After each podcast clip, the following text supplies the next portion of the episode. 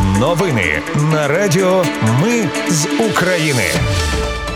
Вітаю, це Радіо Ми з України. Мене звуть Анастасія Вихори. Ви слухаєте підсумкові новини тижня, що минає. 23 липня окупанти атакували Одесу. 25 пам'яток архітектури в історичному центрі міста пошкоджені. 26 липня окупанти завдали масованого ракетного удару по Україні. Цілили по Хмельниччині.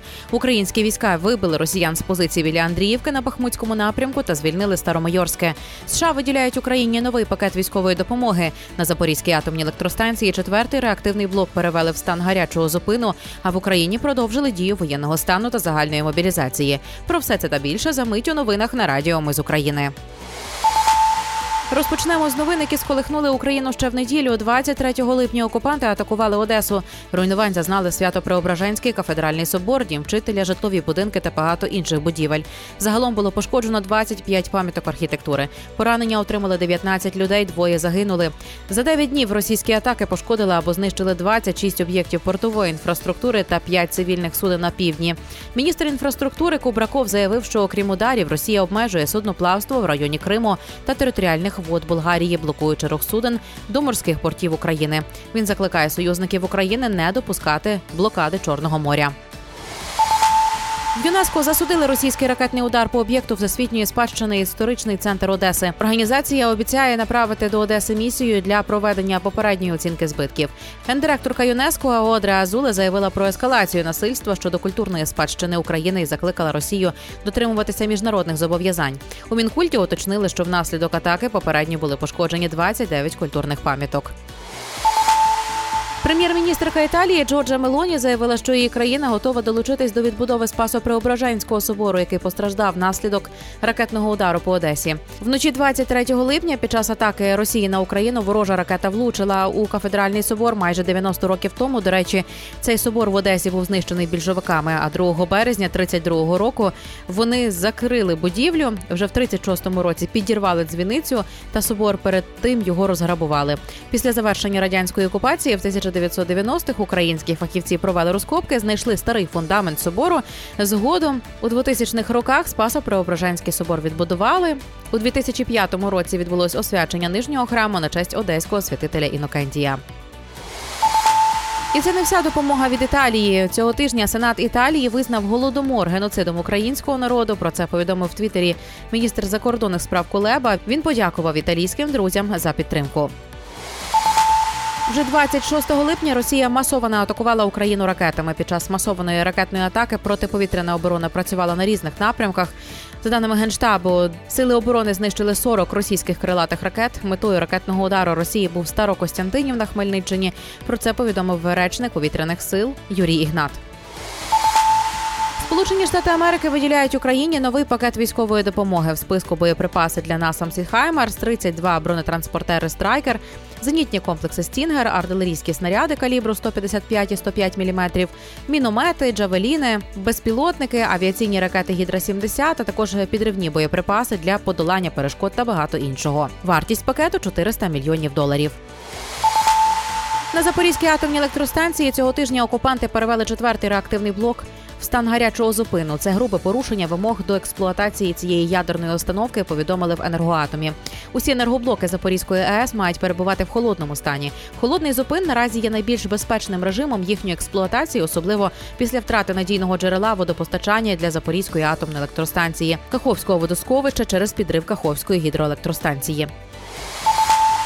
МАГАТЕ знайшло на Запорізькій атомній електростанції протипіхотні міни, які розташовані в буферній зоні між внутрішнім і зовнішнім периметром станції. Окупанти вже заявили експертам, що наявність мін це військове рішення, і вони перебувають в районі, який контролюють військові. У МАГАТЕ заявили, що це не відповідає нормам безпеки. До дахів реакторів, в тому числі блоків 3 і 4, які власне становлять особливий інтерес, та їхніх турбінних залів експертів МАГАТЕ досі не допускають. Українські війська вибили росіян з позиції біля Андріївки на Бахмутському напрямку. А ще стало відомо цього тижня, що сили оборони звільнили село Старомайорське Донецької області. Відповідне відео 35-ї бригади опублікував президент Володимир Зеленський. У Росії цього тижня розпочався суд над 18 військовими батальйону Айдар. Про це повідомляло ТАСС. Слухання справи по суті почалося в південному окружному військовому суді. Українців звинувачують в участі в терористичній організації, насильницькому захопленні влади та зміні конституційного ладу, так званого ДНР.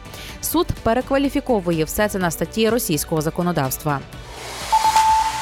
В Україні продовжили дію воєнного стану та загальної мобілізації на 90 діб, тобто до 15 листопада 2023 року.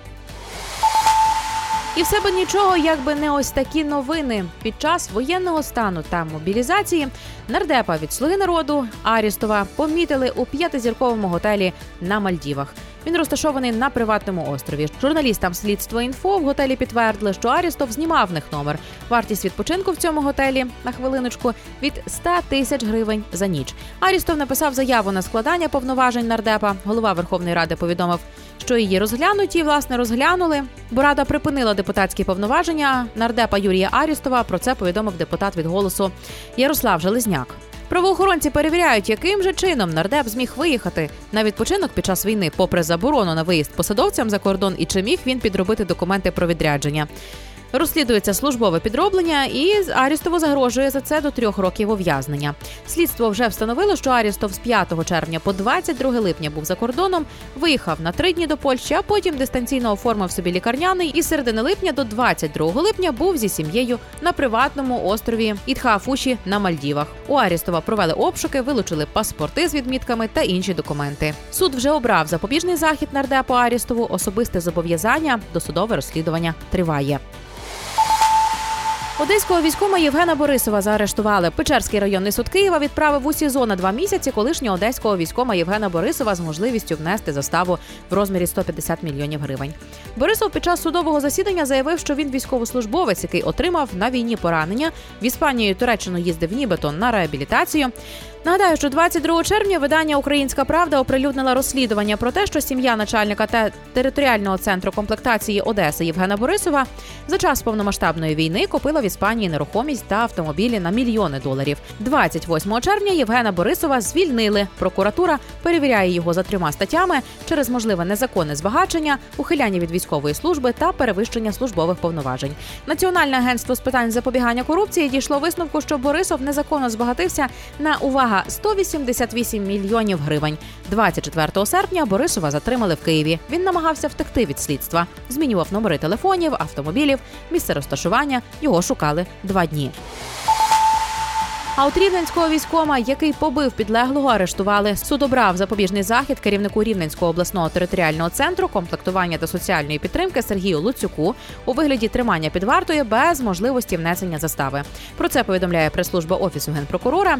За версією слідства він завдав підлеглому кілька ударів битою та принижував за те, що той хотів повідомити правоохоронців про злочинну діяльність своїх шефів. Колега посадовця із районного територіального центру комплектації знімав все це на відео.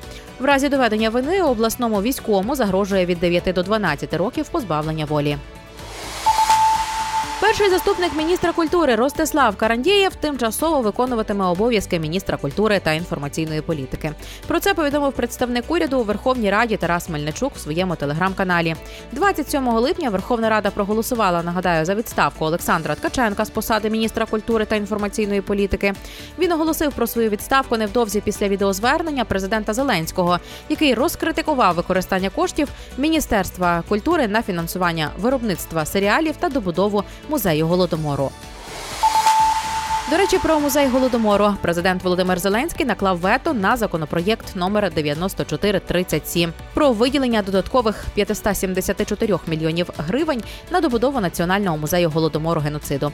Про це повідомив нардеп Ярослав Железняк. Законопроєкт передбачав внесення змін до закону України про державний бюджет України на 2023 рік.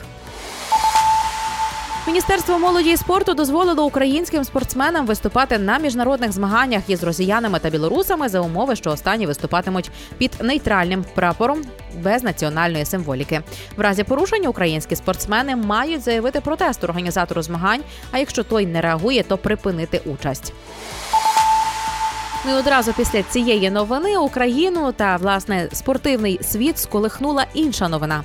Українська фехтувальниця Ольга Харлан відмовилася тиснути руку своїй суперниці росіянці Анні Смирновій. Логічно, Харлан перемогла Смирнову на чемпіонаті світу з рахунком 15-7.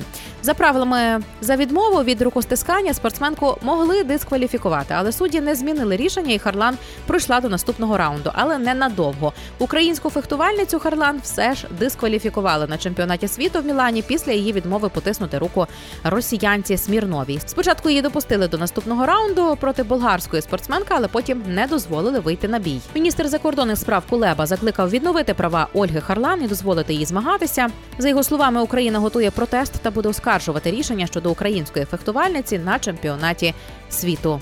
Що цікаво, Україна попередила заздалегідь організаторів чемпіонату світу з фехтування, що спортсмени не будуть тиснути руку нейтральним атлетам з Росії. Про це заявив Вадим Гуцайт, член виконкому міжнародної федерації фехтування і міністр молоді і спорту України. За його словами, те, що відбулося на доріжці, це провокація спортсменки під нейтральним прапором. Рішення про дискваліфікацію Харлан ухвалив організаційний комітет чемпіонату світу. Сама Харлан вже прокоментувала інцидент із відмовою потиснути руку суперниці росіянці. За її словами, країна, яка тероризує нашу державу, наших людей, також і тероризує спорт. Харлан каже, що коли почула про те, що її хочуть дискваліфікувати, це її шокувало. Однак, після того, коли вона побачила, яку ж підтримку їй висловили українці, та дізналася про добрі новини з фронту, її настрій дещо покращився. Тому спортсменка подякувала всім за підтримку.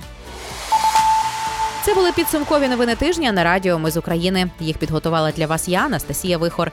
Наші новини про те, що реально відбувається в Україні. Ми не робимо новини, зважаючи на чиїсь політичні чи бізнес-інтереси. У нас реальні факти. Якщо на вашу думку, те, що ми робимо, важливо, підтримайте нас. Заходьте на сайт Ми з України.ком та тисніть кнопку Підтримати. Почуємось. Радіо Ми з України. Перемагаємо разом.